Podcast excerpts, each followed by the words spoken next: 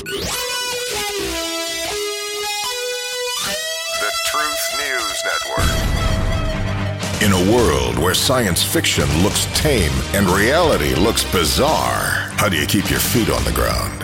Weighed down with heavy doses of the truth, I suppose. And where do you get that truth? Well, I'll tell you. Right here. We're TNN, the Truth News Network. And your roadmap into tomorrow is Dan Newman. Well, it's very obvious to most people, it is to me, that disruptions are everywhere. And those things, and a lot of truth sprinkled in, are the things that we've got to concentrate on to get facts and then just kind of throw the bad stuff out. You know, when you go deep sea fishing, often you're going to catch all kind of fish, especially those big commercial fishing rigs and they bring the nets up. There's all kind of fish in the nets. They have to throw away the stuff that they're not after. When i say stuff i'm talking about fish that were mixed in with the good stuff. That sounds like you and me today doesn't it?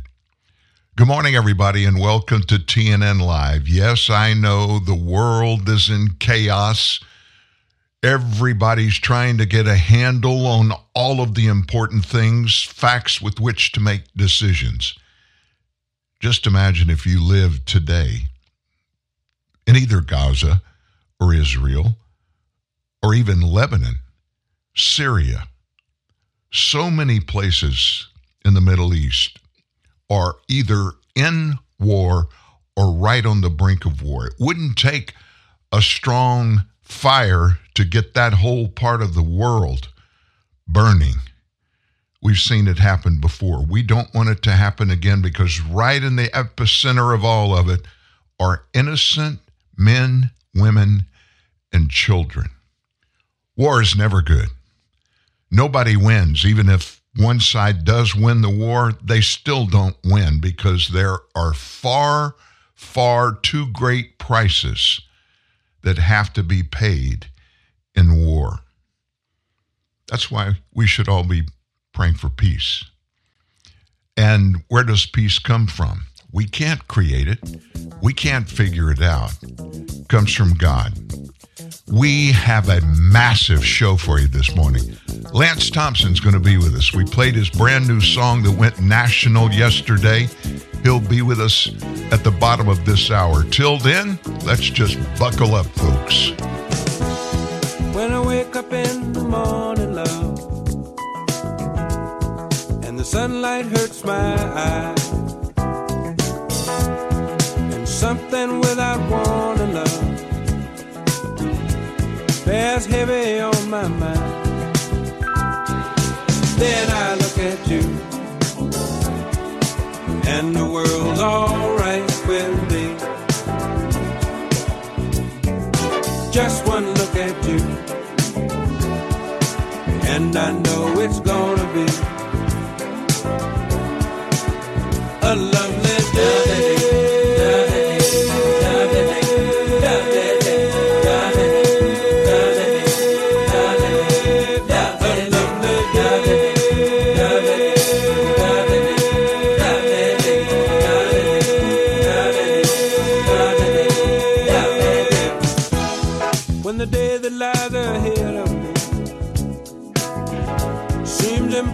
impossible to face. When someone else instead of me always seems to know the way. Then I look at you, and the world's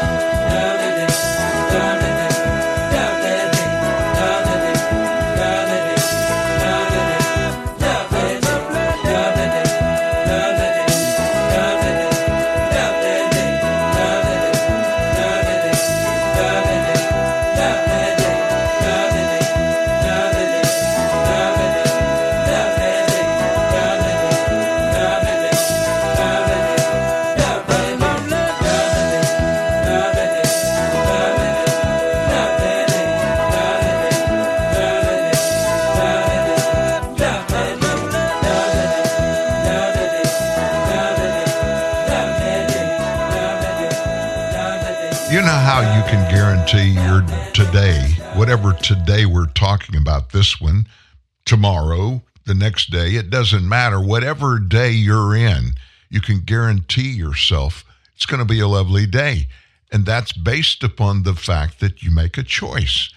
I'm going to make this day a good one. I'm not going to let bad things that are happening around me discourage me or cause me to look down at the floor. I'm going to keep my head up, trusting in God, making the right choices, and therefore doing the right things. Those are choices that you make. You can control, on the most part, you can control most of the circumstances in which you find yourself. Sometimes you can't. I understand that. I'm not saying we have total control over our lives, but I am saying the part that we have control of, we can maximize the other circumstances in my life by setting them up to be just like the good ones. And it's based on decisions we make, choices we make. So, have you made a bad choice or two recently? Be honest. I can honestly say, yes, I've messed up a few times. And I don't believe any American, I don't believe anybody on the planet is exempt from doing that. I think there's only one person, and he's no longer on earth in the flesh. He's in heaven by his Father. That's Jesus Christ. So we have so many moving parts around the world today. We're going to get into a little bit of it. One thing I want to point out as we speak, the Republican caucus in the House of Representatives, they are now behind closed doors. They are going to start right now. Matter of fact, they're getting ready to roll in picking a new Speaker of the House. We're watching it closely during the show today. If anything comes out of it, we'll immediately tell you what's what's going on there. I doubt very seriously those Republicans are going to be able to reach a consensus early today. I don't even think they'll get it done today. It'll be a miracle because there still are so many moving parts in the process, we're told. Yes, we're going to talk about Israel. Let me tell you something. Let me give you kind of like um, a 30,000 foot look first. This popped up just a little bit ago in the Daily Mail. And incidentally, if you're looking for news sources where you can really get good inside news on things going on in the Middle East, Daily Mail, um, they're a European operation, but they have a big presence in the Middle East. You can go to dailymail.co.uk. Daily Mail, that's all one word, dot co uk. You can go there and get the latest updates even during the nighttime.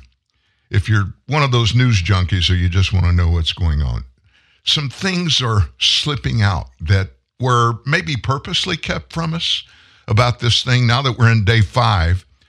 Hamas leaders, we were told this morning, are split over the decision to kidnap scores of women and children from their homes in Israel with one faction calling for the captives to be released, Middle Eastern intelligence agencies are telling us that. Now, I thought Hamas was all unified. They wanted to kill anybody and everybody that wasn't a Palestinian rebel. The terrorists published some harrowing videos showing gunmen dragging screaming mothers and their young children towards waiting trucks before driving them away from their families. Among the videos was one that showed a helpless Shiri Silberman Bibas, age 30, being abducted from her home along with her three year old son Ariel and nine month old son Kafir. Her family hasn't seen or heard from them since. Another was student Noah Argamani, age 25, who was videoed screaming, Don't kill me, as she was dragged away from the Nova Festival. That was a big, big music festival, a bunch of laughing Hamas gunmen, and they'd already massacred 260 of her fellow revelers moments early. They just started mowing down people at a music festival. That was on Saturday. While the prevailing view among Hamas leaders that taking the 150 hostages would create support among the Palestinians and also be a useful bargaining chip for prisoner exchanges. And of course, we have Joe Biden in the White House. He paid $6 billion for five people that were being held in Iran. Why wouldn't Hamas, why wouldn't their leaders think, hey, we can get some of these people and Joe Biden will bail them out? Several Hamas leaders believe all of this was a mistake to abduct women and children. Some in the leadership are concerned that because this decision has been met with global revulsion, along with comparisons between Hamas and ISIS, our own president said that late yesterday all this could provide legitimacy for a harder Israeli strike on Gaza.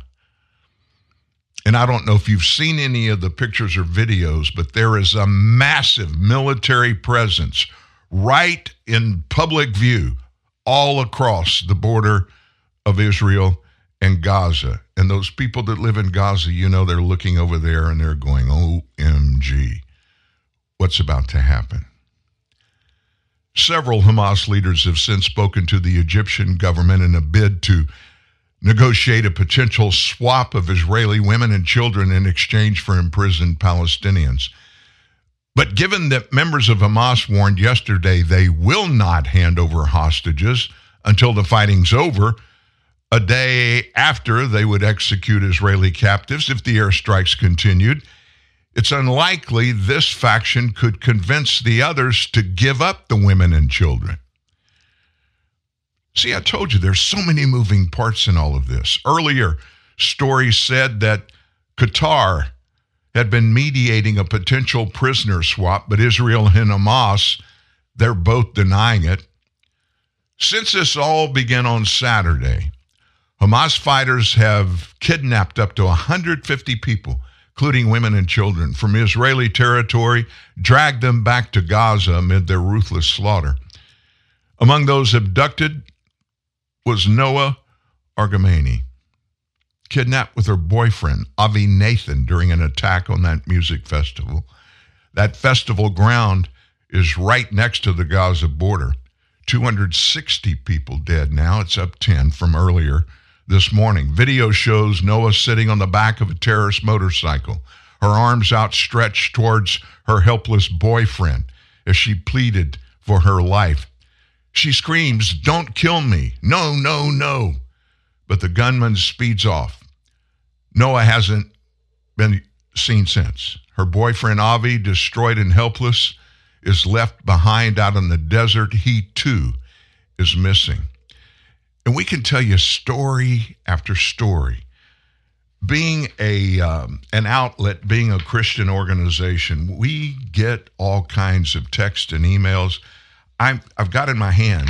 You can hear that's a big pack of paper printed off from massive emails and text. I don't know how many I've gotten, but it's people sending firsthand accounts of their friends, their fellow Israeli people, some employees, some about their children.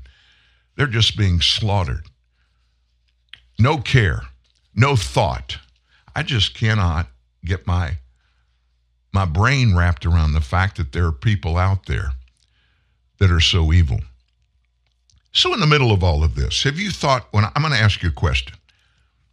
How did all of this begin? What is the what is the crazy reason that Palestinians and Israelis obviously hate each other so much. So much so, you don't hear a bunch or see a bunch of Israel going after Palestinians unless Palestinians start doing what they're doing now. I wouldn't want to be a Palestinian anywhere in the world with all of this that's going on now. Every Palestinian is going to be considered to be part of Hamas, the terrorist part of being a Palestinian is to be a member of Hamas. That's kind of like ISIS. But people, when it comes to slaughtering other people, have long memories. Here we are. Look back at World War II. Six million Jews exterminated by Germany's Hitler.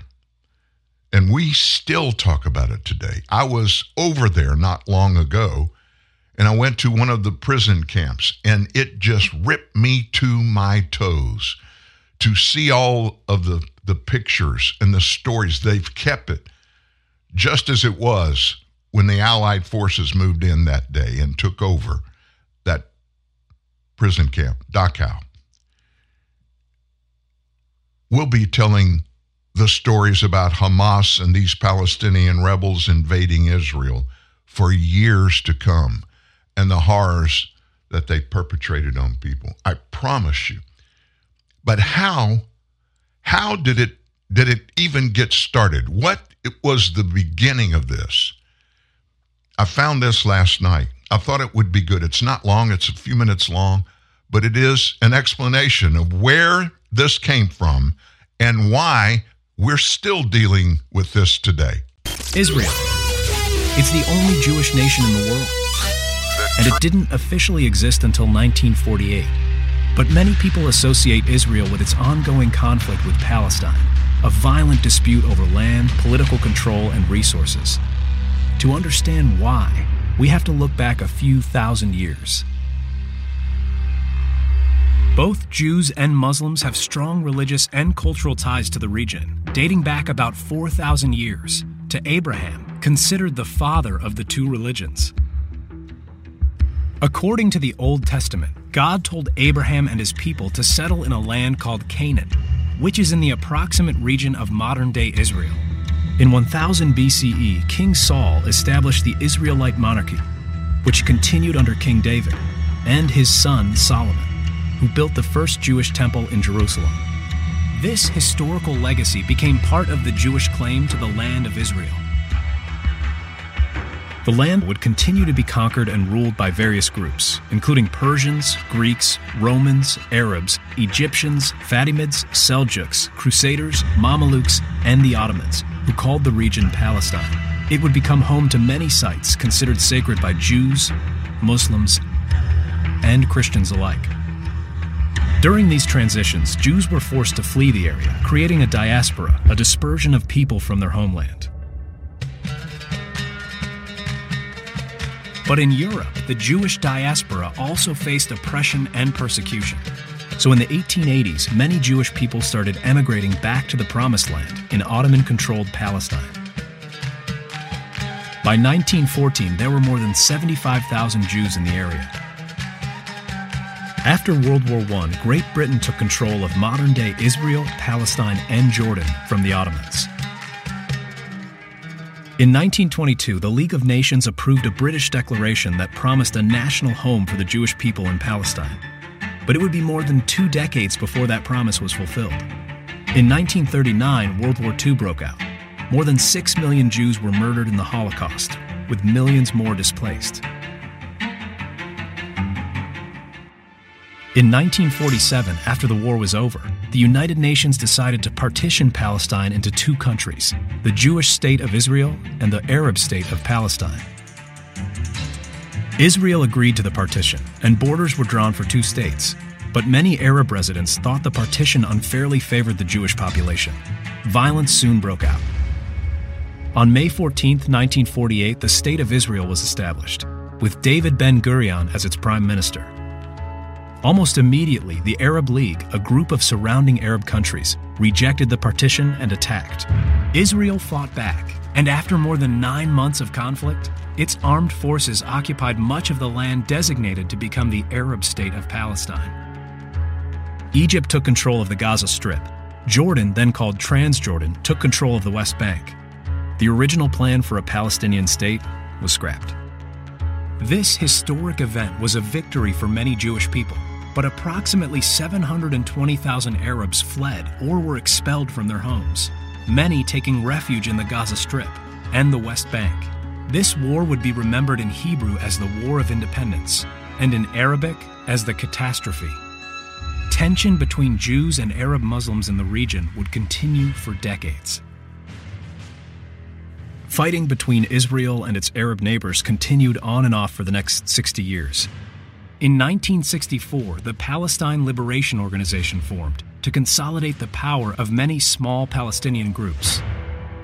In the 1967 Six Day War, Israel defeated the armies of Egypt, Syria, and Jordan and gained control of significant territory. In 1987, following an incident with the Israeli Defense Forces that left four Palestinian refugees dead, Palestinian militia led a violent uprising known as the First Intifada that resulted in hundreds of deaths. After the First Intifada, Israel and the PLO created a timetable for peace, the Oslo Accords. Further peace talks in 2000 proved unsuccessful when agreements could not be reached on issues like the status of Jerusalem, the rights of refugees, and increased Jewish settlements in Palestinian lands. Later that year, Ariel Sharon, who would become Israel's prime minister, visited the Temple Mount, home to the Al Aqsa Mosque in Jerusalem, an act many Palestinians found offensive. Violent protests, riots, attacks, and suicide bombings broke out. This period of violence, called the Second Intifada, lasted nearly five years and marked the end of any peace that had come from the Oslo Accords. The violence ended in 2005 when Israel withdrew from Gaza. In 2006, a militant Sunni Islamist group, Hamas, won the Palestinian legislative elections. Many countries considered Hamas a terrorist group because of their methods, such as carrying out suicide bombings and calling for the destruction of Israel. Hamas and Israel continue to clash violently.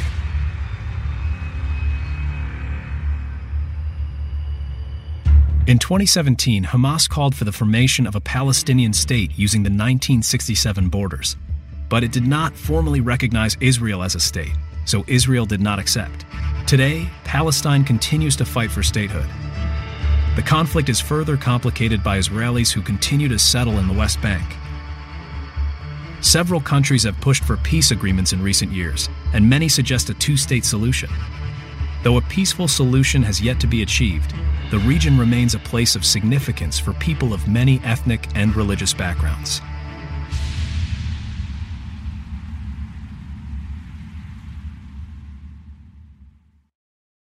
Let me say this. According to Hamas, there is no longer a two state solution where Palestine is formally recognized by governments around the world as an independent nation. It's not going to happen because of what they do. And of course, Israel is going to still be Israel. So, what does that mean? Hamas is saying they're going to kill every Jew. And they've got help from up north. Another splinter faction of terrorists, Hezbollah. And what everybody knows is Iran is the nation that is pulling the strings for both Hamas and Hezbollah. Now, what does pulling the strings mean? In this case, it's money. Iran actively, they don't even try to hide it. They fund Hamas and they fund Hezbollah with weapons, money, money, weapons, money, money. And those two terrorist organizations have become the tools used by Iran to go after the little Satan. That's right. Iranians, the leaders there, they call Israel the little Satan. And guess what they call the United States of America? The big Satan. And so, among pretty much everybody from top to bottom in Iran, you hear this all the time. Cries of death to America, death to the great Satan. If you really let this overtake your mind and you accept the worry and the fear, it'll drive you crazy because all of this is pretty much out of the hands of the United States of America, with the exceptions of our leaders, the ones that can make choices and decisions to get involved and how to get involved, if to get involved at all, in all of these things. Our president, he's basically been absent. This whole thing started overnight Friday in the early morning hours of Saturday. We didn't hear from President Biden Saturday, Sunday, Monday.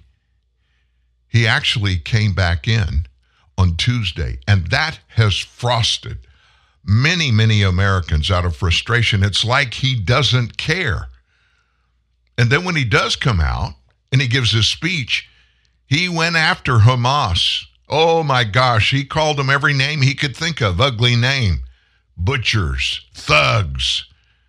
Not one time did he mention the arbiters, the ones behind that are pushing and making all this happen. That would be Iran. Now, you know who Kayleigh McEnany is. She was Donald Trump's, she worked in his campaign, and then she became the White House press secretary. She's very, very astute, very knowledgeable. She was on with Jesse Watters last night on Fox News. This little segment, you will hear, you won't question where Kayleigh McEnany is in her thoughts about all this. Former White House press secretary and outnumbered co host Kayleigh McEnany joins me now. Does Joe Biden understand the gravity of the situation where we have American hostages in the Gaza Strip held by Hamas? No, he doesn't the President of the United States did a 72 hour vanishing act. This president went to a barbecue on Sunday. This president had a holiday on Monday. You know who didn't have a holiday on Monday? The hostages. Hostages don't get holidays. What happened in that 72 hour period where our commander in chief vanished? We learned about 40 dead babies, some of whom have been decapitated. We learned about a nine month old that got abducted. My 10 month old is upstairs sleeping. He was fed five times today. His diaper changed, I don't know how many times. Do you think that nine month old is being fed? Of course he's not, Jesse. We learned God forbid, a, a, mom who was murdered, whose baby was attached by an umbilical cord, visibly shot by Hamas, and our president couldn't find his way to a microphone, I don't care if you can't get to the Oval, Joe. I don't care if you can't get to the podium. Gosh, press staff, bring a microphone to his bedside. He should have addressed to this country. We have American hostages, we have Americans killed. Our commander in chief chose to be Houdini instead of the commander of this country and the leader of the free world. It's despicable. In his remarks today, no mention of Iran, no deliverables, no excuse. Yes, he had a few strong words for the terrorist. He had strong words on behalf of Israel. Words are cheap, Joe Biden. I need to see action. He did not meet the emotional moment that this required. He didn't meet the emotional moment of the world, this country. And I'm, I'm worried, Kayleigh, that he's going to be tempted to kind of ignore the hostage situation and make sure that the media doesn't cover it and pivot to other things. Right now, this should be his number one focus. Do you think this is his number one focus? Because his people are saying global warming is. Yeah, I, I, think that that is closer to his number one focus. I think his number one focus is winning the election next year. And the entire opening of Politico this morning was about the massive pressure on Joe Biden by his left flank. How can he stay the course when Ilhan Omar and AOC and the media, Jesse, right now the media is being forced to talk to the victims? What happens in five days, as a Democrat congressman said anonymously to Politico, when they stop talking to victims, when they stop showing these images, when the media does what they always do and the left does what they always do, they do a heel turn and they throw Israel under the bus and it all becomes about the Palestinians. There's no moral equivalency here. As you said, this is terrorist versus Israel. It is not nation versus nation. But wait, wait, give it four days, five days. The media is going to change on this. And Joe Biden, I hope he doesn't change with him. No, we want, and we're not going to let him forget about this. This is serious business. We got to get these guys back. Kayleigh, thank you so much. I wonder how Kayleigh really feels about all this. Oh my gosh, we could go on for days and days and days about this. We're not going to do it. I told you, if you were late coming on, Lance Thompson, songwriter from Shreveport, Louisiana, wrote a song that was released day before yesterday. Uh, well, actually, yesterday, I'm sorry, was released yesterday. And it's a really good song. Really good song. Lance is going to join us in just a couple of minutes after this break, and he's going to tell us how this all came to be. Tell us about the song and what he and his wife Vernay are all about. They call me Uncle Dan. We're that close. But Lance, you're going to hear him and then hear this song. You're going to like this. It's really a nice way to kind of think about something else for just a few minutes. Hi, welcome to the Subway ad for the $3.99 six inch sub of the day. How do you want it? Secret DJ set. At a retirement home? Weird. I like it. DJ sandwich in the house. What he say? Italian BMT $3.99. I call the EMT. Turkey breast $3.99. How much? $3.99. $2.99?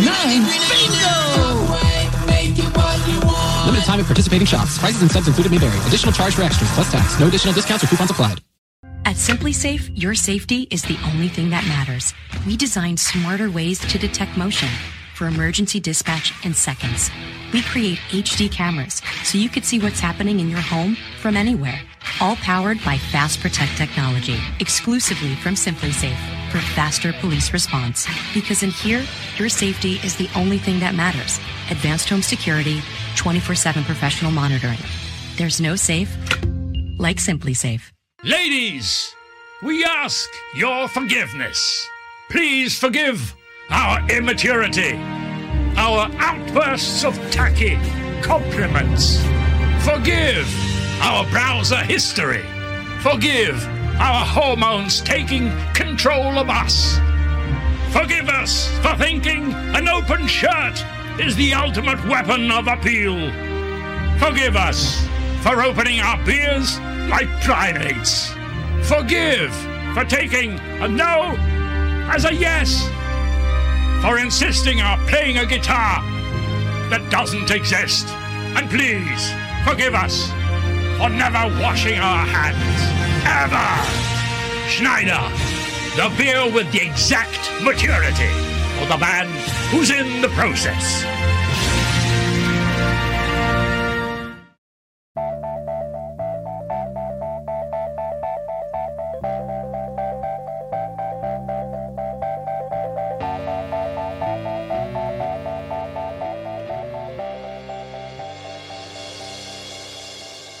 So here we are. It is Wednesday in Shreveport, Louisiana.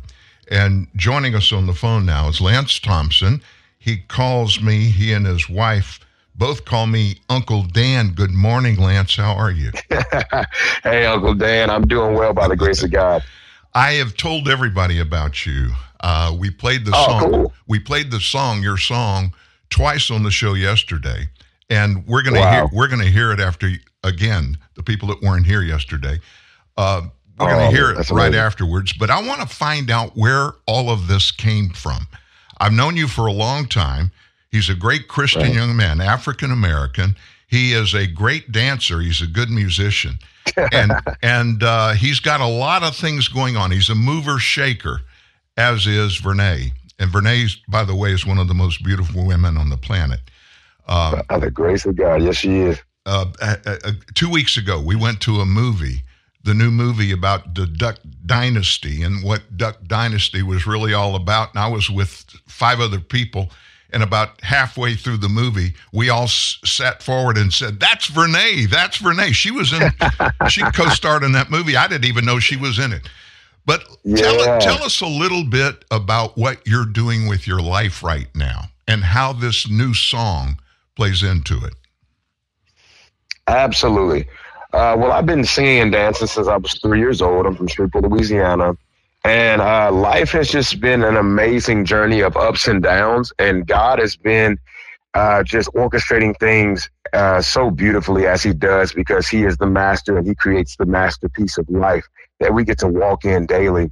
So music came about at an early age, and at the at that time, I did not know that I would be using it for God's glory. To be honest, but as life continued to go and I continued to grow in the Lord through word, prayer, and fellowship, God just revealed to me that, hey, the dream you had at three years old about being in stadiums, about impacting people and spreading uh, the message of love through your music, I'm going to use it uh, for my glory. And it's going to be something that's going to benefit the kingdom. So that's just where I am right now. That's where I've been walking for for many years, and I've been blessed with an amazing wife. She is one of the best things that I have ever received. It's something that I prayed for, and God honored that prayer, and I'm just so grateful. Uh, and the song "Yes, No, Maybe So" came out of the experience of me meeting my wife for the first time um, in the eyesight of wanting to pursue her in a relationship. My wife and I had met each other. we, we met each other through church, uh, through Shreveport Community Church, uh, where we attend and we serve. Uh, we met each other and we had known each other for a while, had become friends. And uh, she was, she's an actor, as Uncle Dan mentioned earlier. And I was pursuing acting at the time. So I was com- uh, commuting back and forth to New Orleans and to Austin and to Dallas to do uh, what you call casting calls. Uh, basically, they're auditions uh, to be in movies and television and film uh, in general. So we would talk uh, here and there about our experiences of her traveling to New Orleans, doing auditions, and me doing it, just in passing. But it was it never dawned on me that eventually this woman would be my wife because at that time I was praying to the Lord for a Proverbs 31 woman to come into my life and to become my wife, uh, not knowing that it would be Vernay uh, at that time. So this song is really about when God spoke to me through the Holy Spirit and said, "This is the woman that I'm going to have you do life with. This is the woman that I'm going to have you spend the rest of your life with." And this is me approaching her in probably, and in a worldly sense, probably a very weird and creepy way for a guy to approach a woman like this. But but when you're in Christ, it's something that you kind of take a step back and say, okay, if Holy Spirit is leading it, let's see where it goes, because Holy Spirit will never lead you down the wrong path. So I remember walking up to her car one day. We had just got through serving at the rescue mission downtown. And I was walking into her car and I opened her door and I said, Hey, I just want to let you know this. Don't think that I'm weird, but I got to tell you this because Holy Spirit told me to tell you this. Um, you will be my wife one day. Now, at this time, we were not dating. You, you will be my wife one day. And um, the Lord said, We will do life together and we will be world changers for the kingdom. And she looks back at me and is like, um, Okay, that's all right. And, and so that's where the song Yes, No, Maybe So came about. It was about me basically confessing that, hey, I have feelings for you. Holy Spirit says you're going to be my wife. And basically, do you like me? Yes, no, or maybe so. Well, I want to play the song right now. Now, I didn't plan on doing this. I was going to do it after you and I finished this conversation, but you set it up to listen. and so I want to play it. Lance, you will not be able to hear it coming through our communication devices with each other. But I think you know the song already. Yeah, I think I do. All right, here's Lance Thompson. Yes, no, maybe.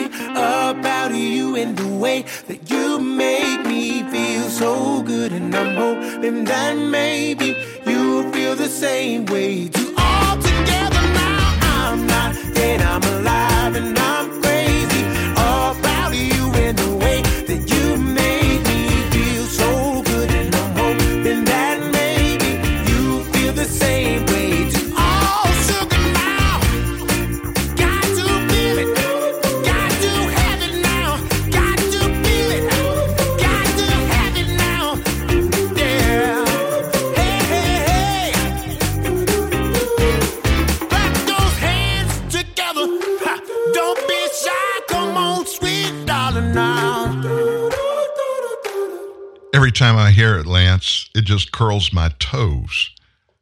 oh, praise God. I hadn't said anything about this, but let me ask you: your your your song was just played not just in Shreveport, Louisiana, not just in the United States. I looked. We have people in Australia and New Zealand, wow, and parts of Europe that just heard for the first time "Yes, No, Maybe" by Lance Thompson. How about that, buddy? Wow, wow. Well, well hello, Australia, New Zealand, Europe. Hello, everybody. Uh, yeah, yes, no, maybe so. We released the song yesterday. And uh, man, God has just been really re- so good, and I'm I'm just glad people are enjoying it, sharing it with their friends and family, and being able to dance around the living room for it. So uh, it's just a good a, a good song. Want to give you a good feeling, and just make you feel happy.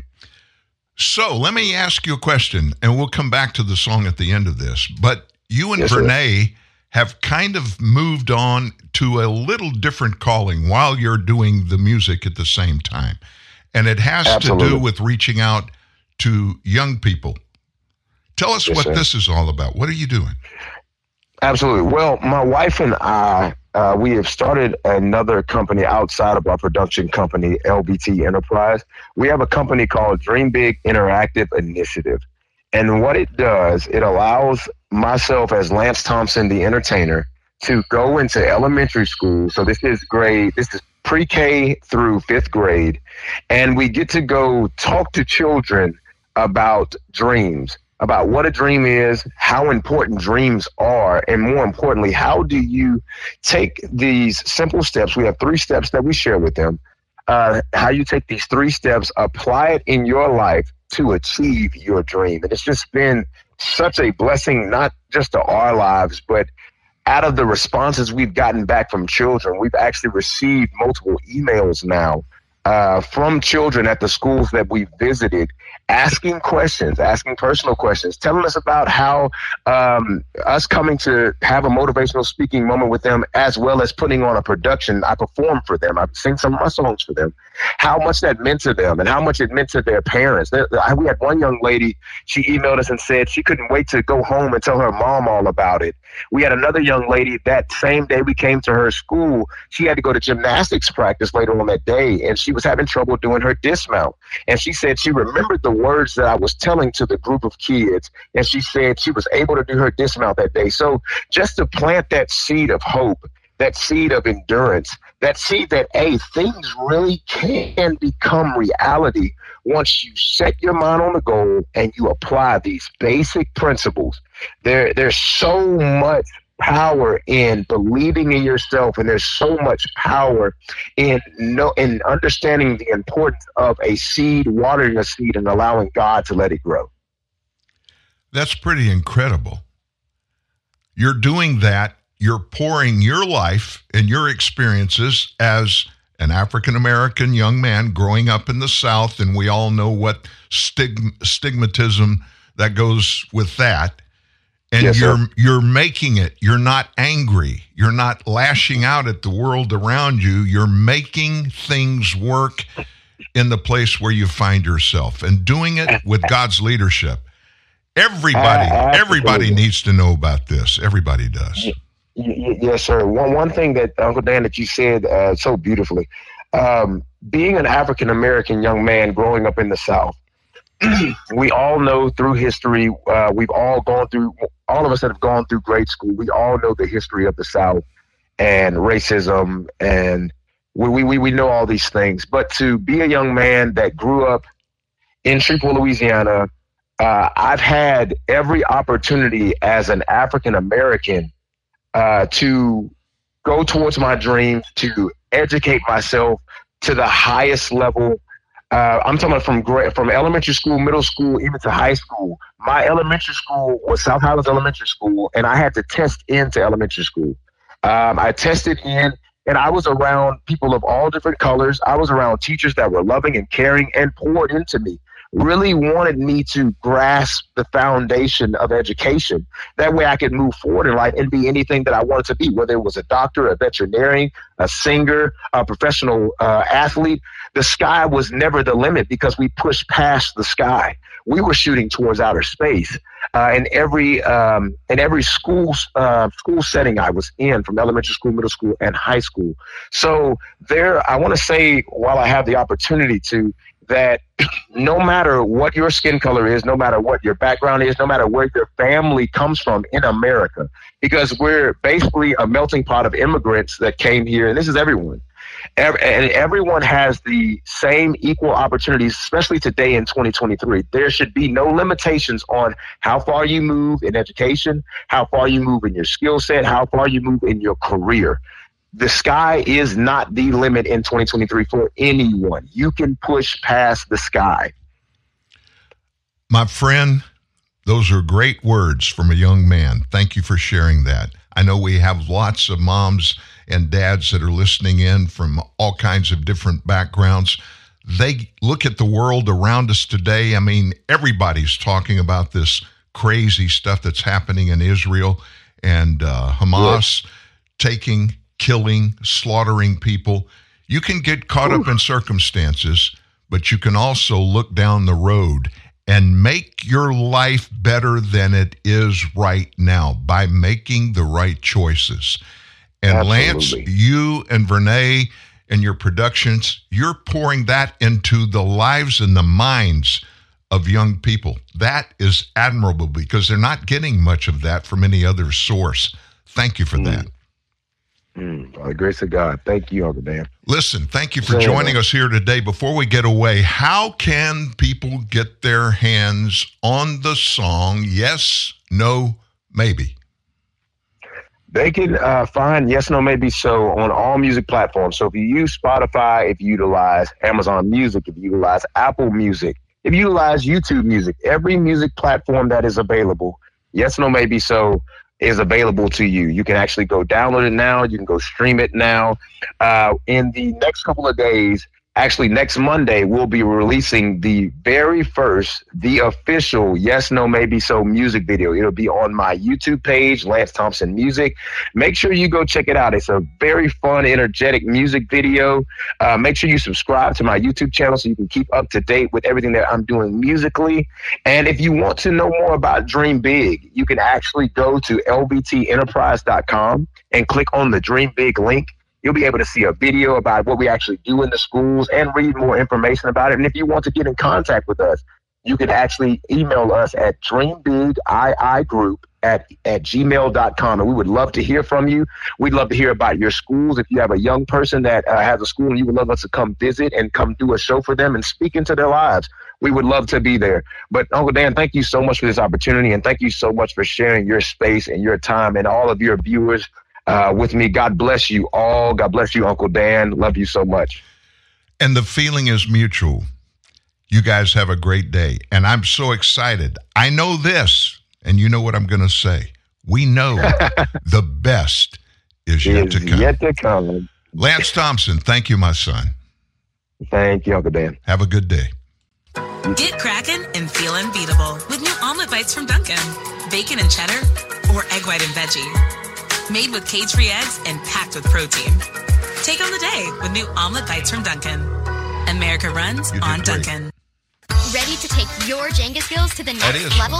If you're an all-star building towers and balancing blocks, then build be, up the competition in new Jenga Maker. Play in teams to finish get, first and claim the crown. Waves, Jenga waves and new Jenga Maker. Reach doors. the top of your game, each uh, sold separately. You've got a great message. It's amazing. He's really, talking about really motorcycle insurance, and people love it. And of course, they love the savings they're going to get with Geico, but it goes beyond that. You deserve to save. Heard that before. You deserve to save. I know. Yeah, I need you to hear me. The message you is out there. To save. Simple, I deserve to save. Tell you what I'll do. Rainey has a way of making I'll, you feel I'll seen. Bundle car and motorcycle insurance and save at geico.com. Make it be a little What's the biggest number you can audio think of? A trillion, to you. I'll billion, text it to you zillion. That's pretty big. How about you? format. Ten. And uh, obviously, you can Okay. let anybody here. How about you? may wanna use it later. Infinity. 'Cause Can you top that? good job. You did a good Infinity job. in one. All right, Actually, I love we are you. looking for infinity plus infinity. Sorry. What about infinity times infinity? Oh. It's not complicated. Bigger is better, and AT&T has the nation's largest 4G network. Few things bring as much joy as the delicious taste of Coca Cola. Like your first time camping or falling in love on a blind date. And now, our new Coke bottles are sip sized and made from 100% recycled materials. So every bottle can live on to create more memories. That's endlessly refreshing. Coca Cola. Bottles are made from 100% recycled materials, excluding cap and label. Enjoy the great taste of Coca Cola in a new sip sized bottle that's made of 100% recycled materials.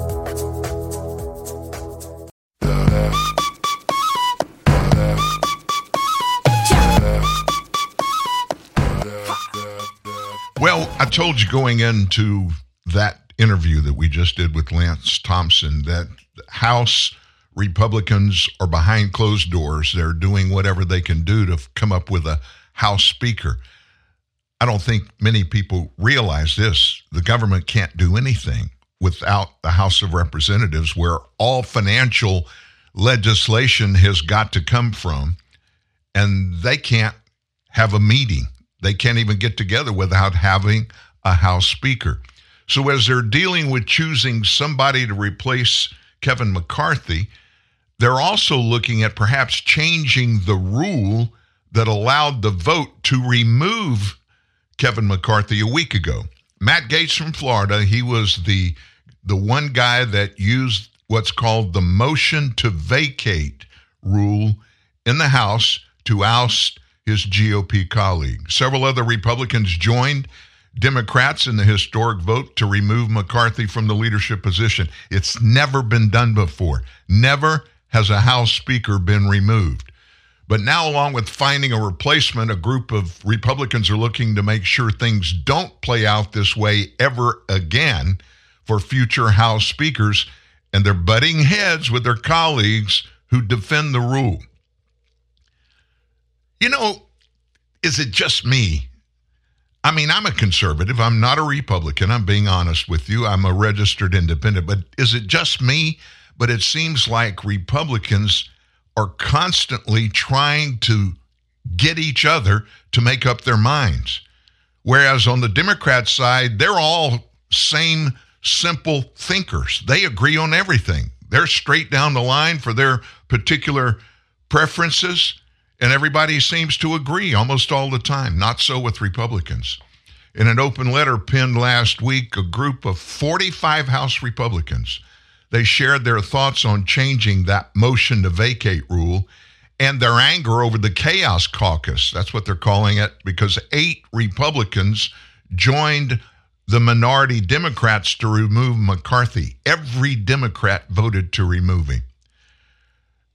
Of course, that's no big deal. I would expect nothing but that. The injustice we all witness cannot go unaddressed lest we bear responsibility for the consequences that follow. Our conference must address fundamental changes to the structure of our majority to ensure success for the American people. That's from that letter. The Republican members said they were ashamed and embarrassed. I wasn't a Republican, but I was ashamed and embarrassed by what happened with less than 4% of the members of the Republican conference, less than 4%, joined with all their Democrat buddies to override the will of the remaining 96% of House Republicans on one of the most consequential votes the House has taken in over a century. As I said, it's never happened before. So I set it up. What do you think is going to happen?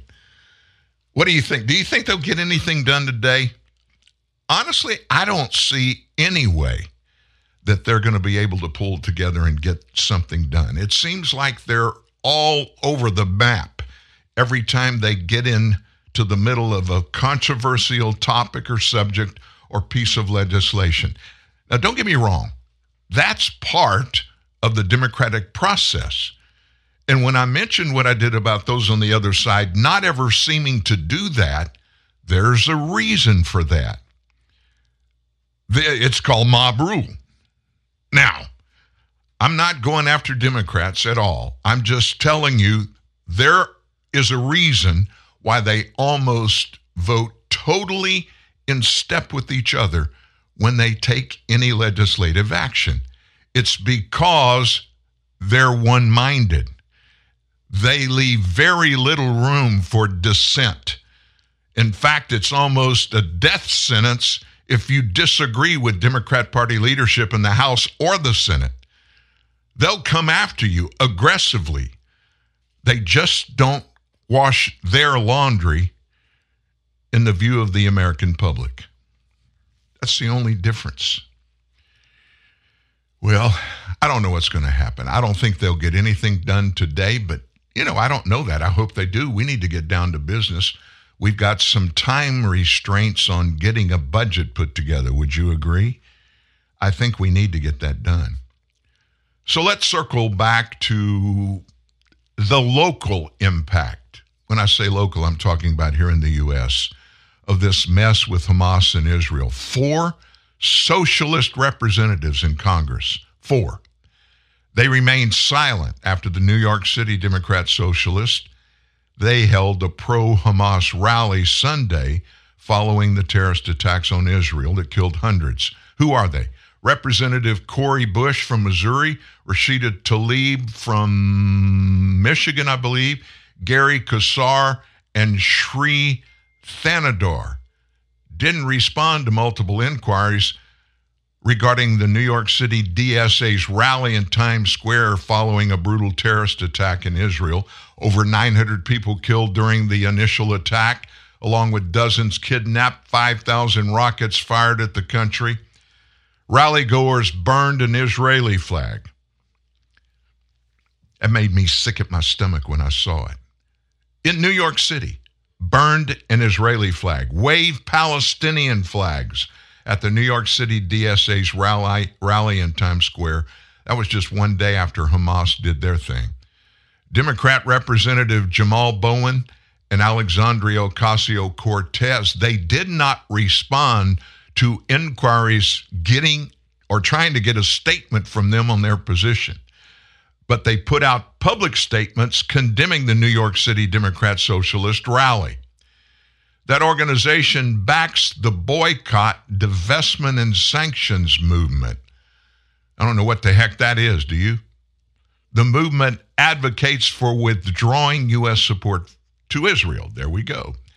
The DSA supports Palestine's struggle against apartheid, colonialism, and military occupation, and for equality, human rights, and self determination, including the boycott, divestment, and sanctions BDS movement. That's coming from its own website. Bunch of New York Democrat officials condemned the rally, like Governor Kathy Hochul, Representative Hakeem Jeffries, and New York City Mayor Eric Adams. Thanedar did not respond to requests for comment. None of them none of them, members of the squad, will go on camera and answer questions about the specifics of what's going on in Israel and Gaza. They will not go on record. They're running. And I understand why. They're embarrassed. Many of them are so vocally positive for everything to do with specifically Hamas. Rashida Tlaib, representative from Michigan, she is Palestinian. No reasonable, thinking, smart American, which she is, can anyway reconcile what Hamas has been and is doing. And then yesterday, I don't know if you heard it, but Syria from the east side of Israel fired a bunch of rockets into Israel. Hezbollah from the north side, Lebanon, up that way, fired rockets. So it's like it's mob rule again. This is just absolutely crazy. You know who Senator Tom Cotton is of Arkansas. Very, very well spoken man, very conservative. He blasted National Security Spokesman John Kirby. Used to be Admiral John Kirby. I guess he kept it, but he goes by just a spokesman, National Security Spokesman.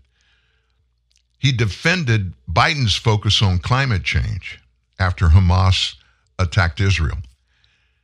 This just frosted me when I saw what Kirby had to say. He was asked in a press briefing yesterday about what is the most important thing, negative thing out there in the world pertaining to the United States. And one would think it would be terrorist activities, something to that effect. But he was asked specifically Does the president still believe that climate change is the greatest challenge to America that there is? John Kirby doubled down on what Biden said. He said, No. That's not what the president said. He said it's the greatest existential threat to the world. When he said that, Cotton, of course, took issue with it. He stood by what Joe Biden said. Not, not Cotton stood by, but John Kirby did from the podium. These are not serious people, Senator Cotton told America Reports host Sandra Smith. John Kirby is talking about climate change at a time when Hamas has cut off the heads of babies in Israel. Jake Sullivan, the national security advisor, has said a couple of weeks ago the Middle East is as quiet as it's been in 20 years. We had 11 Americans, at least 11 killed, even more potentially taken hostage or missing. We haven't heard publicity from the president in days. This administration is overmatched by events and paralyzed in a crisis. And we're still stuck on the numbers. They've changed a little bit on the Israeli side 1,100 people, including 14 American citizens, have been killed since Hamas struck those multiple locations in southern Israel on Saturday. Troops, by the way, in case you didn't know this, troops from the United States Special Operations Commit, uh, Command, SOCOM, they've been put on alert for potential hostage rescue missions to free Americans held by Hamas in Gaza. Now, here we go again. What is this president willing to do, give up, or give for hostage releases. He did it two months ago. Six billion dollars he gave up to Iran to release five Americans. Six billion dollars. And he thought there would be no repercussions in doing so. He felt like that was the right thing to do. Talk about make a statement for the rest of the world. Every terrorist organization on the planet thought, ding, ding, ding, ding, ding. I smell money. I smell opportunity. Let's go get us some Americans. We can hold them hostage. So what did what did Biden say when he came out yesterday? I have the audio. I'm not going to play it for you. It was nauseating. He condemned the bloody hand of Hamas even as some congressional Democrats have expressed ambiguity about the terrorist group's bloody incursion on Saturday into Israel. Here's what the president said This is an act of sheer evil. More than a thousand civilians slaughtered in Israel, along with them, at least 14 American citizens killed. And he noted that his top priority is rescuing Americans being held hostage by Hamas his national security advisor, Jake Sullivan, later told reporters in a briefing that 20 Americans in Israel are unaccounted for. Sullivan said he could not confirm whether they are all hostages. The U.S. is providing assistance to Israel in the form of equipment and advisors, but not military personnel, Sullivan said.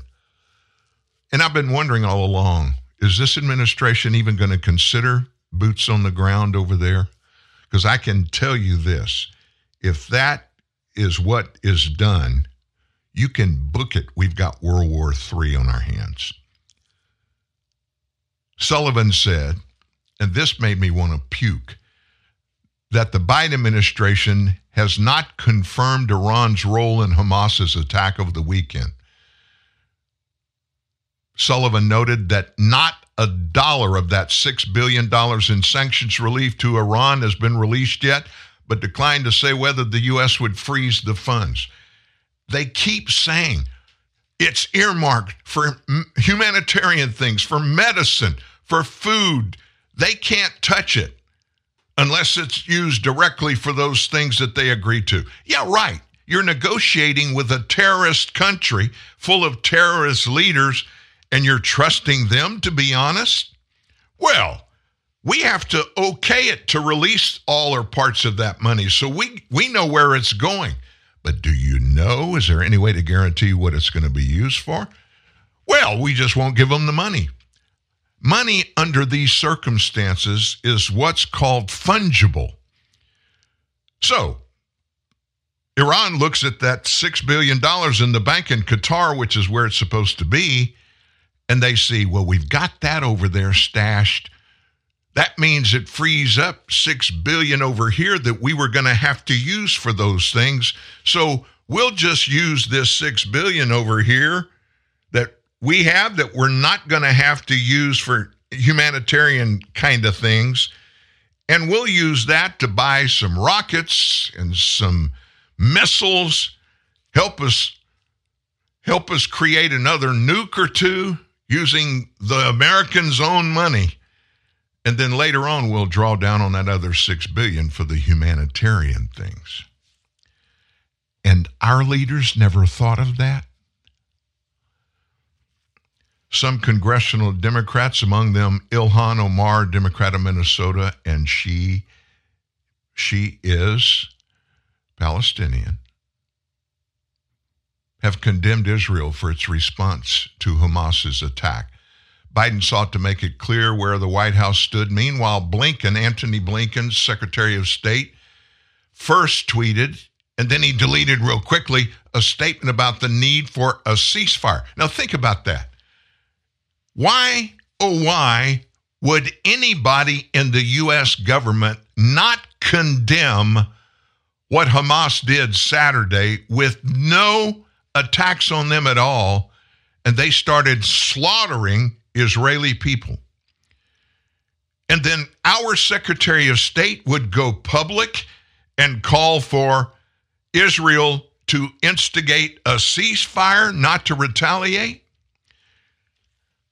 Listen, if we had a Pearl Harbor kind of thing that shocked us like it did on that Sunday morning, way back in World War II.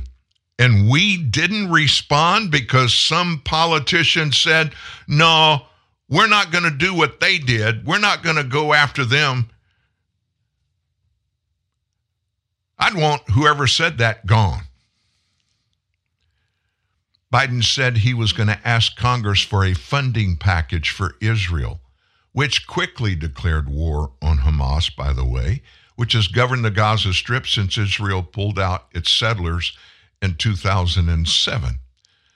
The president said Hamas's attack on Israel, which included the killing of more than a thousand and the kidnapping of hundreds, brings to mind the worst rampages of ISIS. Let me get you to think for just a second. Let me ask you a question. Would this have happened if Donald Trump was president in the White House? And if you're one of those that'll say, well, yeah, probably he would handle it the same way.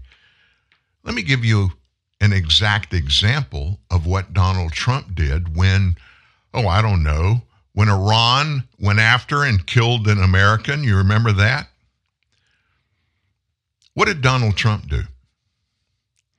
First thing he did is he put Iran on notice. We know what you did, and you know our stance on what we do when foreign people kill Americans. What did Donald Trump do? he missiled Iran's top general, Soleimani. Remember that? But Donald Trump wasn't finished. Here's the difference one difference between Donald Trump and Joe Biden. Joe Biden, of course, he's up to his eyeballs in obligation to Iran. Every American knows that. So maybe Biden doesn't have the kahunas to do what Donald Trump did. But Trump didn't just missile and kill Soleimani, he made a phone call.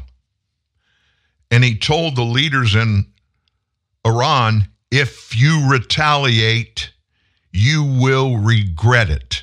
You've seen what we will do to terrorists when they attack us. Iran didn't do another thing, hadn't done anything until what? Joe Biden's president.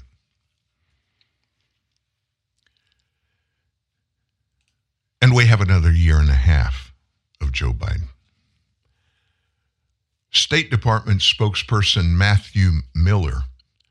He got frustrated with reporters who chose to focus on Palestinians rather than to acknowledge the recent suffering of Israel during a press briefing yesterday.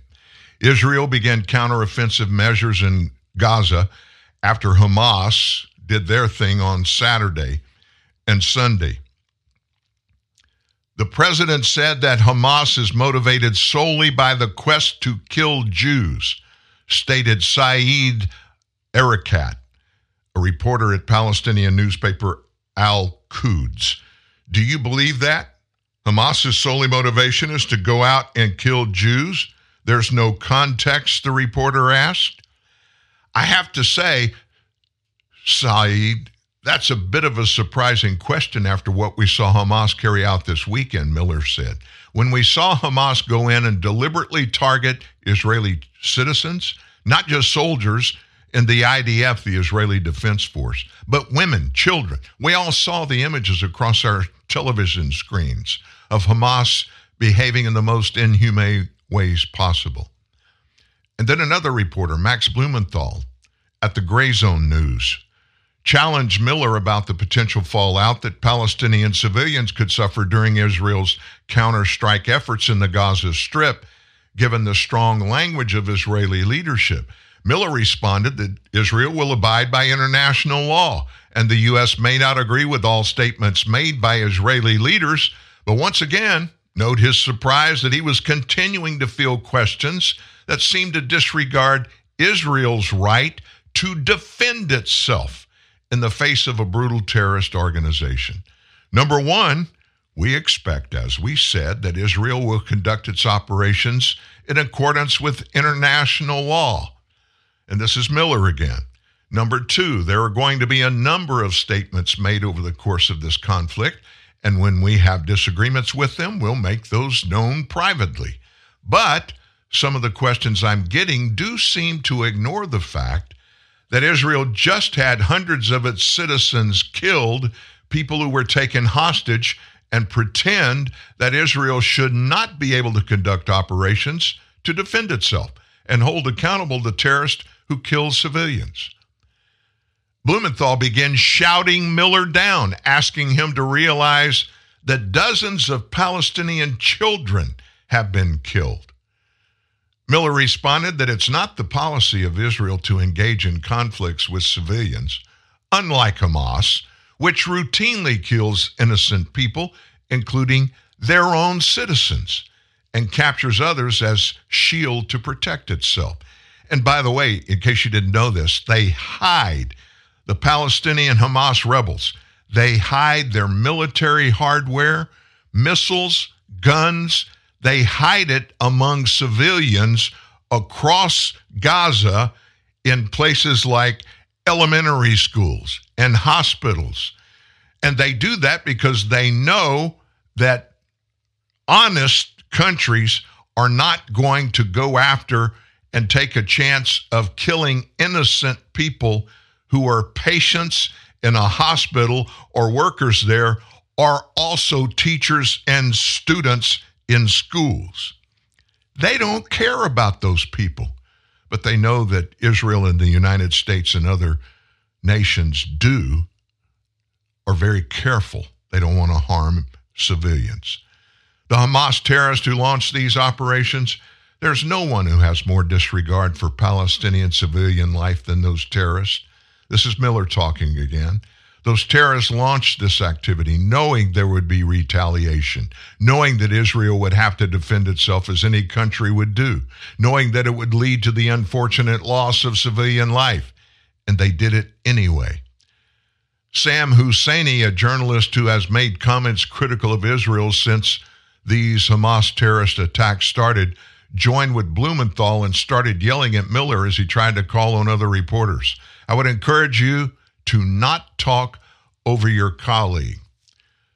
So even in the press briefing room, there's a bunch of divisiveness. Why did Hamas do this? Has anybody thought about that? The attack on Hamas launched that they launched on Israel on Saturday was a genocidal, savage rampage by uncontrollable militants who are simply trying to destroy Jews. Think about it. Hundreds of Israelis were killed. 14 Americans numbered among that. And the death toll's over 1,100 right now, and it's going up. These reports of Hamas torturing Israeli citizens and beheading babies are appalling. It shows you what these people are capable of.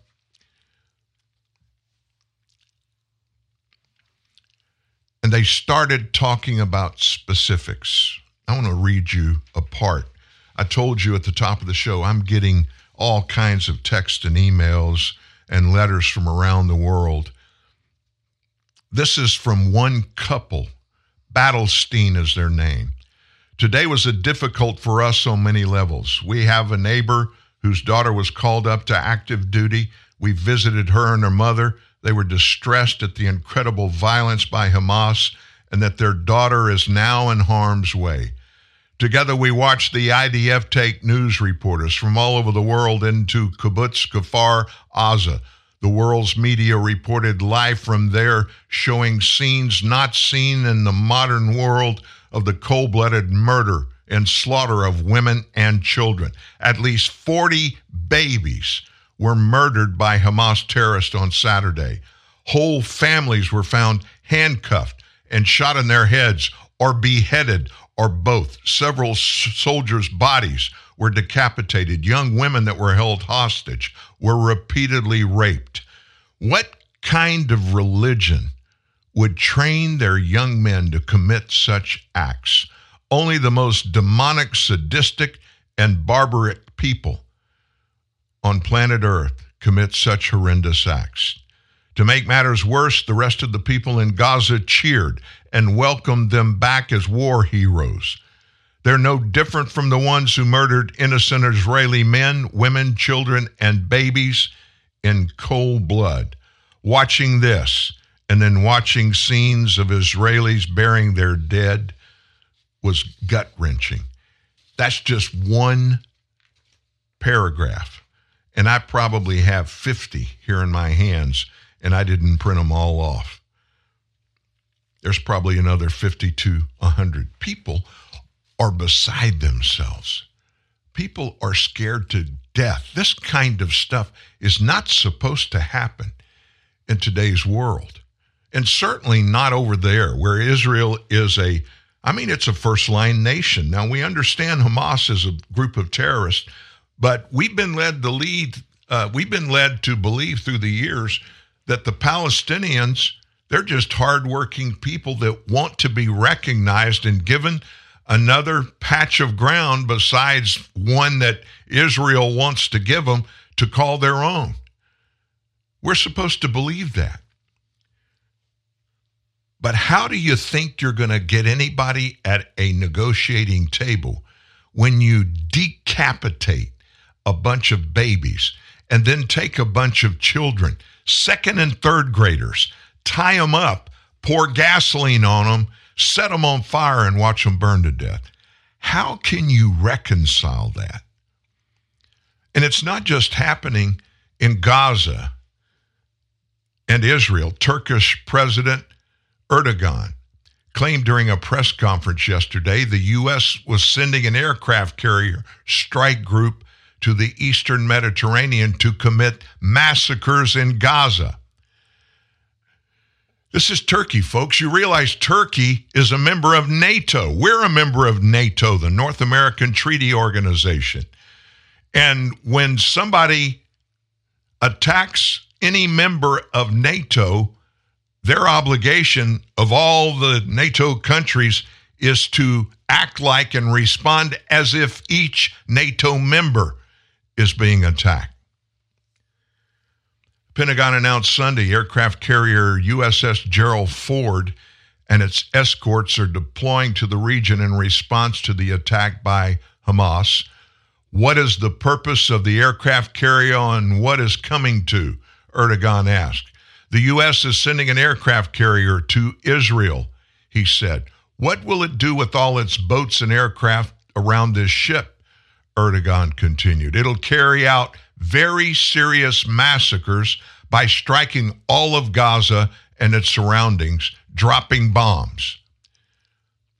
The Gerald Ford, that's the lead ship of a new class of aircraft carrier. It carries over 75 aircraft, and those include F 35C Lightnings and FA 18EF Super Hornet strike fighters, E 2D Hawkeye radar planes, and MH 60 helicopters. It's full. The Ford is escorted by the Ticonderoga class cruiser USS Normandy, four Arleigh Burke class guided missile destroyers. That's according to a release from the U.S. Central Command. Turkey's Erdogan's regime. They have supported Hamas in the past. That's according to the Jerusalem Center for Public Affairs. And they've allowed the terrorist group's military wing to have an office in Istanbul. Erdogan also ripped Israel after a May 31st, 2010 raid on a flotilla of ships trying to break an Israeli blockade of Gaza. Israeli military forces launched airstrikes into Gaza in the wake of these Hamas attacks.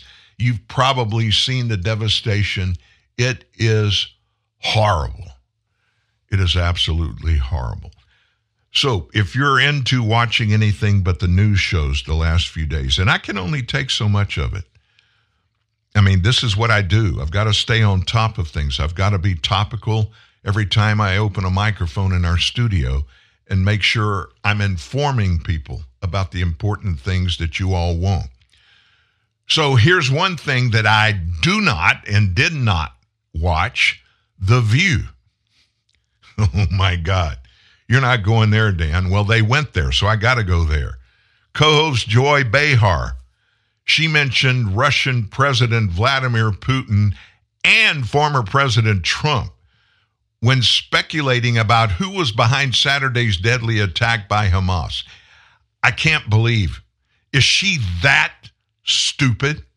I'm not questioning that she's stupid, but is she that stupid? She said, I would like to know who is behind it.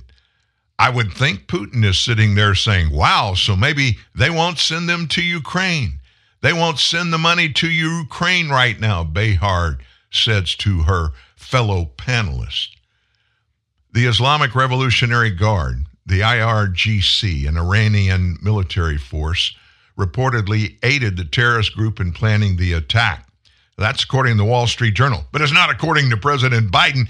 He didn't even mention Iran in the only address he's made about this.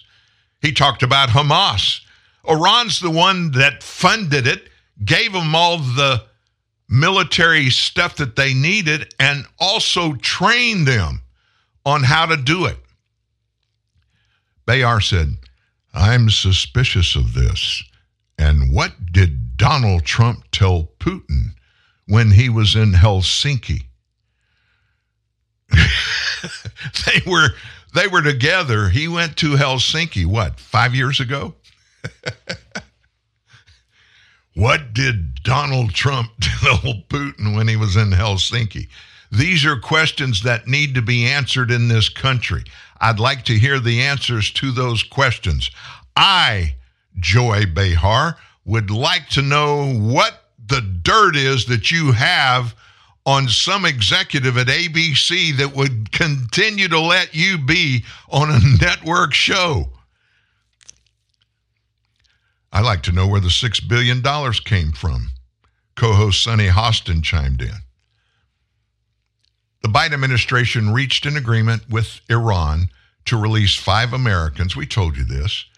In exchange for getting South Korea to release $6 billion in frozen oil dollars to the Central Bank of Qatar for humanitarian purposes.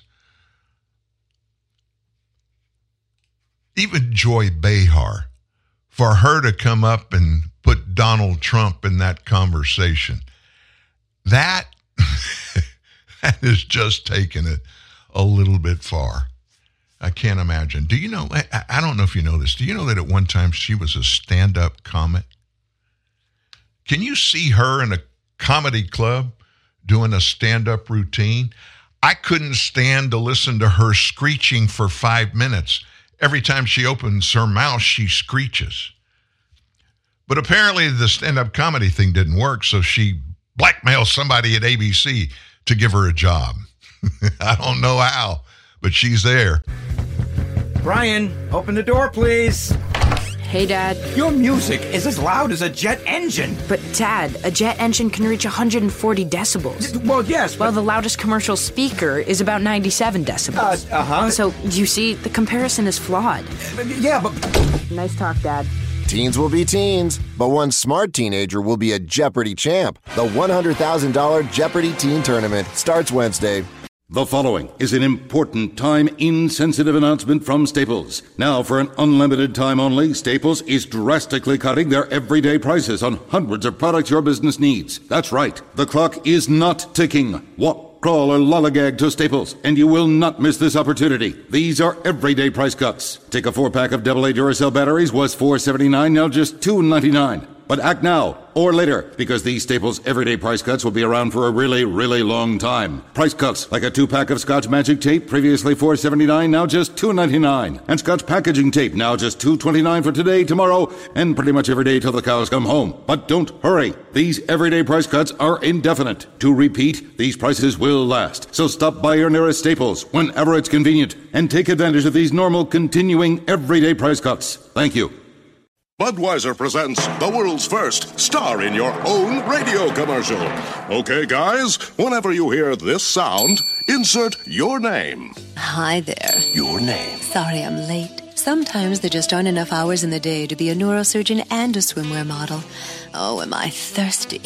How about it? Your name. Got anything tall and cool? Oh, Budweiser long necks, though. Your name. You are so thoughtful. But of course, Bud's the first choice for every occasion. Ah, you know, I have a confession to make. If I ever had a son, I'd want to name him. Your name. Oh. Your name. Come here. Now. Mm. Your name. Your name. Your name. Well, you did very well in your first commercial. Have a bud. You've earned it. Your name. Anheuser-Busch, St. Louis, Missouri. CBS, NBC, ABC, MSNBC, CNN. An alphabet soup of lies, myths, and disinformation. For real nutrition, you need a full plate of truth. TNN, the Truth News Network. About a half hour ago, when Lance Thompson was with us, I mentioned for his benefit that listening live around the world, we have people that were listening in from Australia and New Zealand and parts of Europe. We also have people from obviously around the United States that are listening. We have a regular large audience that tune in from New York City. And I don't talk specifically to these groups ever, but I feel compelled to do this right now. For those of you that live in not just New York City, but in the greater New York City area, New Jersey, my favorite place on the globe to go has always been Manhattan. Now, that's strange coming from somebody from Louisiana that grew up at the Redneck Riviera. That's the northwest coast of Florida, Destin, Fort Walton where that sand is bleached white and the water is pure blue, clear, clear blue water all the time. I love Manhattan. Best barbecue restaurant in the world is Virgil's. Virgil's. I bet nobody can believe that. I go to Manhattan to have barbecue. Look, whatever food you like, you're going to find a great version of it in Manhattan. My wife, her favorite restaurant is the River Cafe. And for those of you in Manhattan, you know right where it is. You cross over the Brooklyn Bridge, take the first right, circle back around, and it's on a barge. I'm just saying, Manhattan is one of the greatest cities ever. There are things, anything you want, you're going to find the best version of it somewhere in New York City or in that area. And with the stuff that's going on that you folks are having to deal with, I just shake my head and can't believe the leadership there are okay with watching all of the negative things that are happening around the United States, but they find themselves into New York, specifically Manhattan, most of it. And I get it. It's because it's a melting pot People come from all over the world with all kinds of philosophies of every kind, and they want to make a life, make a statement, and do it in New York City. I get all of that. But you New Yorkers, you don't deserve what you've got right now. And we pray every day. I'm part of a prayer meeting at our the church that we attend. Uh, I'm in leadership in it every morning, Monday through Friday, 6 a.m. for 30 minutes. I pray for New York City every day. I pray for New Yorkers every day. I pray for the United States of America. We've got to get our arms around going back to where we were when this nation was established. And it wasn't perfect, it's still not perfect, but it has been for 240 years the greatest country on the planet with the best constitution of any country ever in world history. And it is built around us, we the people. And we have a government, not just at the national level, many state levels. We have people in government that are trying to seize control of the whole nation and somehow to make it change to the utopia that they're looking for. And what they're looking for is not what they want. Believe me, when they get it, they're going to understand we shouldn't have done this. We shouldn't have gone down that road. But I just want you people to know up there in the Big Apple, down here in the South, we got your back and we're keeping you in prayer. And somehow, I don't know how I can say this, but I believe what I'm going to tell you, it's going to get better. It may take a few nasty, catastrophic things. I hate to even think it might be like the one that Israel, Israel is under right now, being attacked from uh, the west, the south, by Hamas, by Hezbollah from out of Lebanon, and with uh, mort, not mortar, uh, missiles and rockets being fired from the northeast up there from Syria I hope stuff like that never comes to the United States of America. But if it does, you know what?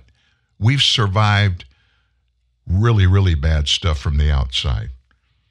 You guys in New York, 9 11, we'll never forget where we were on that day and how it impacted us and the rest of our fellow Americans. We'll never forget that. Nobody should. We'll never forget World War II. We'll never forget Vietnam. We whenever we get into really bad things that are without our control and we have to push back against evil that comes from outside our nation, and by the way, sometimes from within, it proves that we still are one nation under God, indivisible, with liberty and justice for all. Do we have it perfect? No. We hadn't got it there yet. Perfection I don't know that we'll ever get it there, but what we have is the ability to find ways to get along with people that we are not like minded with. And often that comes down to this one thing. We just agree that we're not the same. But we agree that we're going to be calm, we're going to be respectful. I may not like, I may deplore the way you think about politics and vice versa. But what we have done on the most part in our history is agree to disagree with people like that.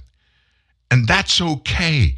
Everybody has equal rights to believe anything you want to, to not believe anything you don't want to believe. You don't have to. But everybody here has equal rights under the law. And our leaders, sadly, are beginning to tear apart the structure of the rule of law. Look at what's happening in our Department of Justice.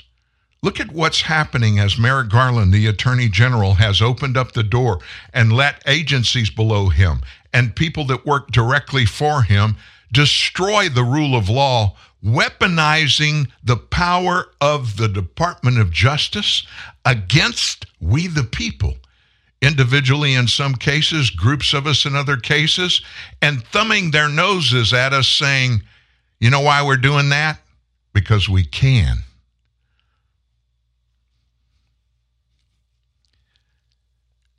And so, what happens when stuff like this happens? Not just here, but any nation. Fear begins to surreptitiously sweep into our towns, our cities, and we begin to be afraid of our government. That's what oligarchies and authoritarian nations are looking for. A small group of people that basically own the operation of a government, and anything they say goes and they make all the rules. They may have the populace fooled a little bit, a little while, but the truth always comes out, even here. We've had leadership in the past that hasn't been good, but we, the people, have made the changes. Sometimes we vote the wrong people into office. I'm not going to name names. I can look back in my 70 years. I wasn't cognizant of politics until I was about 12 or 13 years old and I began to watch. We've had a lot of national leaders since I was 12. That would be a 50, 52 years. I'm old. We've had a lot of leaders that left a lot of bad things in their wake when they left office. But we, the people, have always been able to handle it. You know why? First of all, we're one nation under God. Secondly, the rule of law that we all grew up with, the majority of Americans still embrace it. And as long as that's there and there is accountability, lawlessness will not take over the nation. Like the mob rule, the rulers in the mob have been trying to get going with and perpetrate it, make it part of who we are for close to a decade now. We, the people, are going to wake up. In the meantime, we down here in the South, we're going to pray. And we're going to pray for you up there in the Big Apple and you out in California, Long Beach, California, Seattle, Washington, Auckland, New Zealand. People from those places listen to this show. And you know why they are? Because they're getting the truth, they're getting positive stuff but they're being told the truth and being trusted to get the truth and to process it themselves and come up after looking at evidence and facts what's best for them and those in their direct lives. That's what freedom is all about. Do you think, let me ask you this. Do you believe that climate change is real? Well, let me let me just elaborate on what I mean when I say climate change. I'm not talking about the climate changing one day to a next. I'm not talking about, well, it rained yesterday, it's not raining today. Well, it was cold yesterday, but it's hot today. I'm not talking about that. I'm talking about somewhere, somehow, even if it's just Mother Nature, is weaponizing the destruction of changing our climate and it's going to destroy humanity. Do you really believe that? If you do, drop me drop me an email. I've got a documentary that includes 1600 climate scientists that tear this whole climate change thing apart and give scientific evidence to prove the things that they say about climate change. Dan at truthnewsnet.org. Dan at truthnewsnet.org. And I'll send you that. I want you to see it and read it. I'm not going to try to change your mind. We'll throw stuff out there. One thing we do here, just because you think something's right doesn't make it right. Just because you think something's wrong doesn't mean it's wrong either. We throw out facts. We give them to you, whether you believe them, whether you take them and research for your own, get your own facts and understand it. That's up to you. But I'm talking about science that doesn't need to be explained. But there is an explanation for all of it if you demand that. A top national security spokesman on Monday this week doubled down on President Biden's view that climate change is a more serious threat than a nuclear war. John Kirby, Admiral John Kirby, National Security Council Coordinator for Strategic Communications. That's his title now. And he said that during a Fox News interview. He said that Biden absolutely stands by his September remarks, in which he said that climate change is even more frightening than nuclear war. Given that the United States is now involved in wars in Europe and also in the Middle East, given all the nuclear players in these two areas where we are now engaged, John Kirby, this is Martha MacCallum of Fox News asking Admiral Kirby, does the president still stand by that comment? And here's Kirby's respond. Absolutely, he does. Climate change is an existential threat. It actually is capable of wiping out all human life on Earth over time, Kirby said. I don't know how more existential you can get than that, but that doesn't mean that we walk away from our obligations of our national security interest.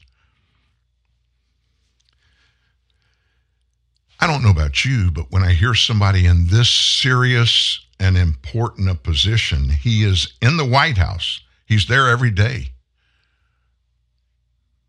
And he comes out a learned guy, a very successful career in the Navy, left the Navy as an admiral, and he's still making that point.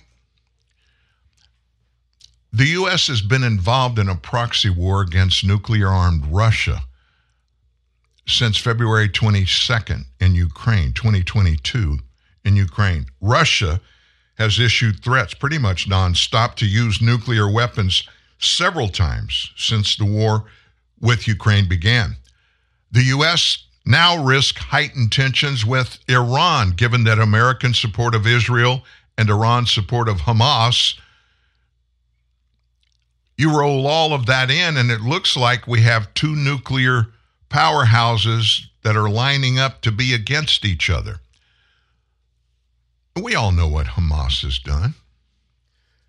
And we also all know what the United States has done and where we are and what we believe and what our freedoms are. We just all need to stop trying to yell over the top of everybody else around us.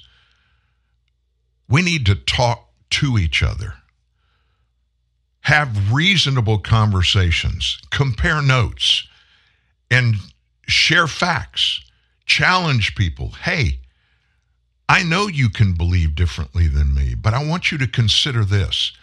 And if you've got different things, evidence, that you want me to consider, please give it to me because I want to consider it. I may be wrong. Unless we can all get in at least that place maybe not even going to the next place, but if at and in some way we can get to a place where we can agree, sometimes we're in agreement, it's only going to be we agree to disagree. We're never going to be able to get rid of this. An Israeli mother whose young sons were counted among those abducted by Hamas smacked down an MSNBC anchor's attempt at finding symmetry amidst this counteroffensive on Gaza. It's against humanity. It's against anything that we all believe in. Renana Gomeh, away from her home in the southern Israel kibbutz of Nir Oz at the time Hamas launched its heinous attack, she was on the phone with her 12 year old son as terrorists abducted him and his 16 year old brother. She said, and she doesn't know, she has no idea about her sons, where they are. She said, I can't be sympathetic to animal human beings. Well, they're not really human beings, she said, who came into my home, broke everything, stole everything, took my children from their bedrooms, and took them to the Gaza Strip? After the mother had expressed her grief and concern for her boys with the hope that they were being held with people that know so as not to be alone, Mitchell pivoted to her guest's feelings about the attacks in Gaza, earning herself a reality check. You're looking for a symmetrical situation? And I must say, it isn't, the mother said. If you are dealing with a war who is between two countries, countries don't take children hostages. I'm sorry. It's against the laws of war. It's against humanity. It's against anything that we all believe in, she said. Every time we had missiles shot at us, I used to say to my children that they should be sympathetic toward the children of Gaza because they suffer a lot more than our kids do. I'm not sure I still believe it now. And then there is this woman this morning. Steve Doocy had her on Fox and Friends. Listen to her plight. In the meantime, at least four Israelis were taken hostage by Hamas over the weekend. They were killed shortly after that, according to the terror group. And newly surfaced video shows Hamas militants walking with those civilians whose hands are tied behind their backs. In another video, four lifeless bodies with the same physical characteristics as the hostages are seen in the street, dead. Our next guest recognized her mother's cousin as one of the hostage vic- victims in that video. Liel Silfer joins us right now. Liel, good morning to you. Good morning. I know this is going to be a tough to- uh, story to talk about. Your mother's cousin, Kinneret. Yeah. You saw her in one of those videos. You knew she was alive. She had been taken hostage. Then what happened? She texted us that morning. She was in the house with her husband, her daughter, her son, and her daughter in law, and her little granddaughter, three years old. They were all there celebrating the holiday. And she said she was safe. And then we started seeing videos from the terrorists that she'd been taken, reports from her husband that their daughter was taken, their son, their daughter in law, their granddaughter. And we just kept searching for news and we didn't know for so many days. Right. And then I saw the video online and I had to tell my family in Israel that I had seen Kinneret laying on the ground lifeless. And we still haven't recovered her body yet. Oh. In addition to that terrible story, her son and his wife and their daughter, right there, we're looking at an image right there, they were also taken. They were put in a car by Hamas. They were. Then, then what happened? So they, they tied Alon's hands. He's Kinneret's son. They tied him together. They pushed the three of them into a truck with four terrorists. They put another member of their kibbutz in the trunk and drove off towards Gaza. Along the way, they saw a tank, and the terrorists stopped the car and they got out. And at that moment, Alon and Yarden knew that if they didn't do something, they would be as good as dead. And so they jumped. They ran from the car. Yarden holding on to her three year old daughter, Geffen. And when she couldn't hold Geffen any longer, she passed her to Alon, whose hands were still tied. And they just ran. Alon hid in that field with his little girl for 24 hours until he stopped hearing gunfire and shouting and searching and made it his way back to the kibbutz. And thank God they're alive. But Yarden had to hide somewhere else, and we don't know what happened to her.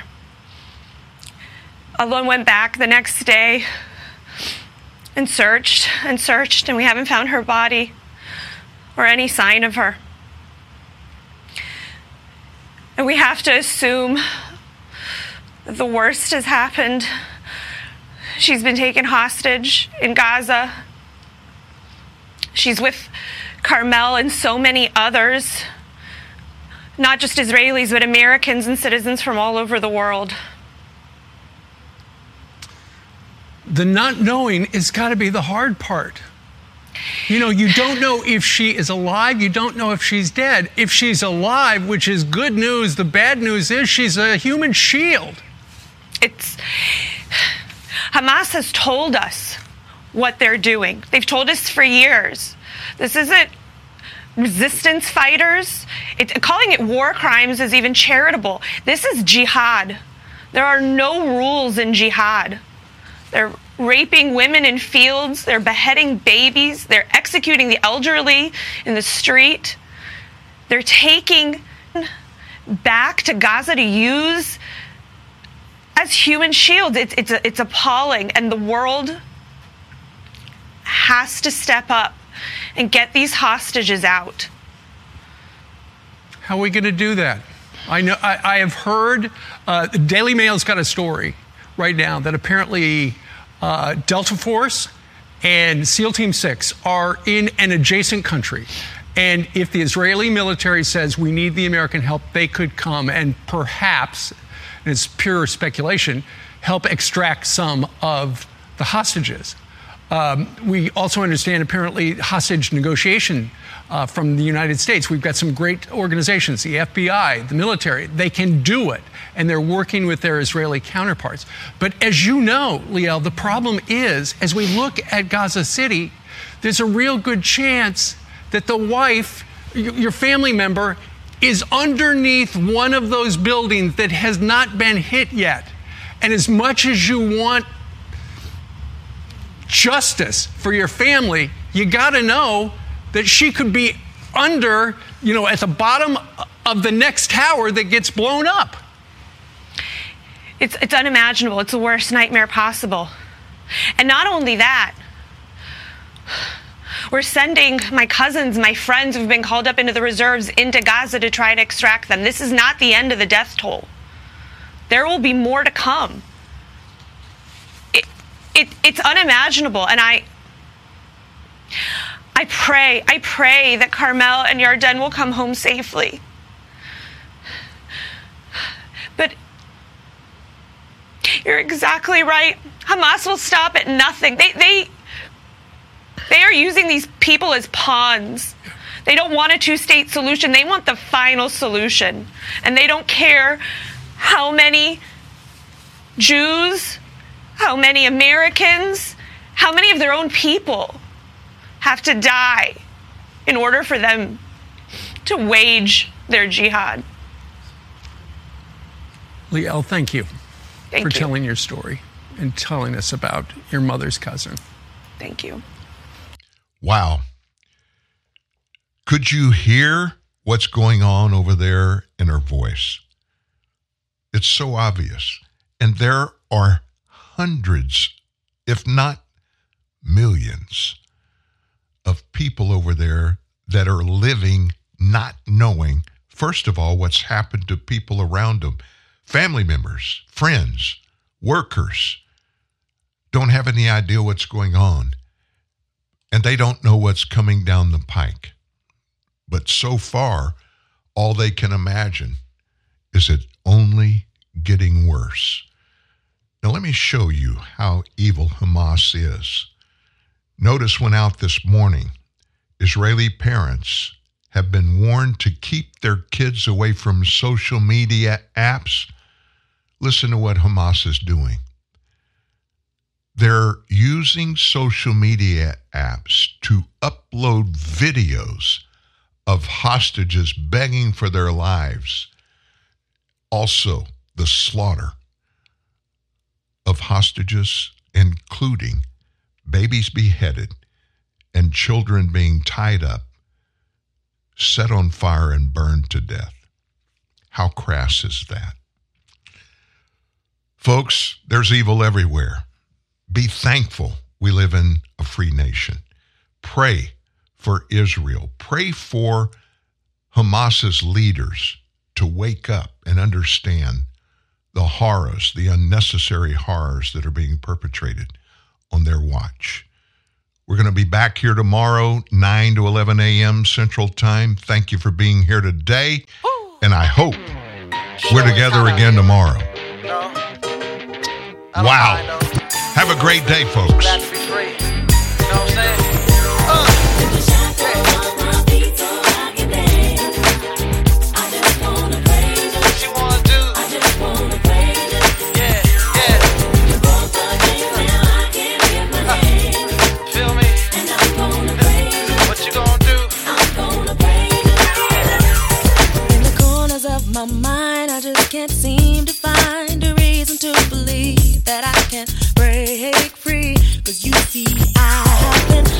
so long. Feel like all hope is gone. But as I lift my hands, I understand that I should praise you through my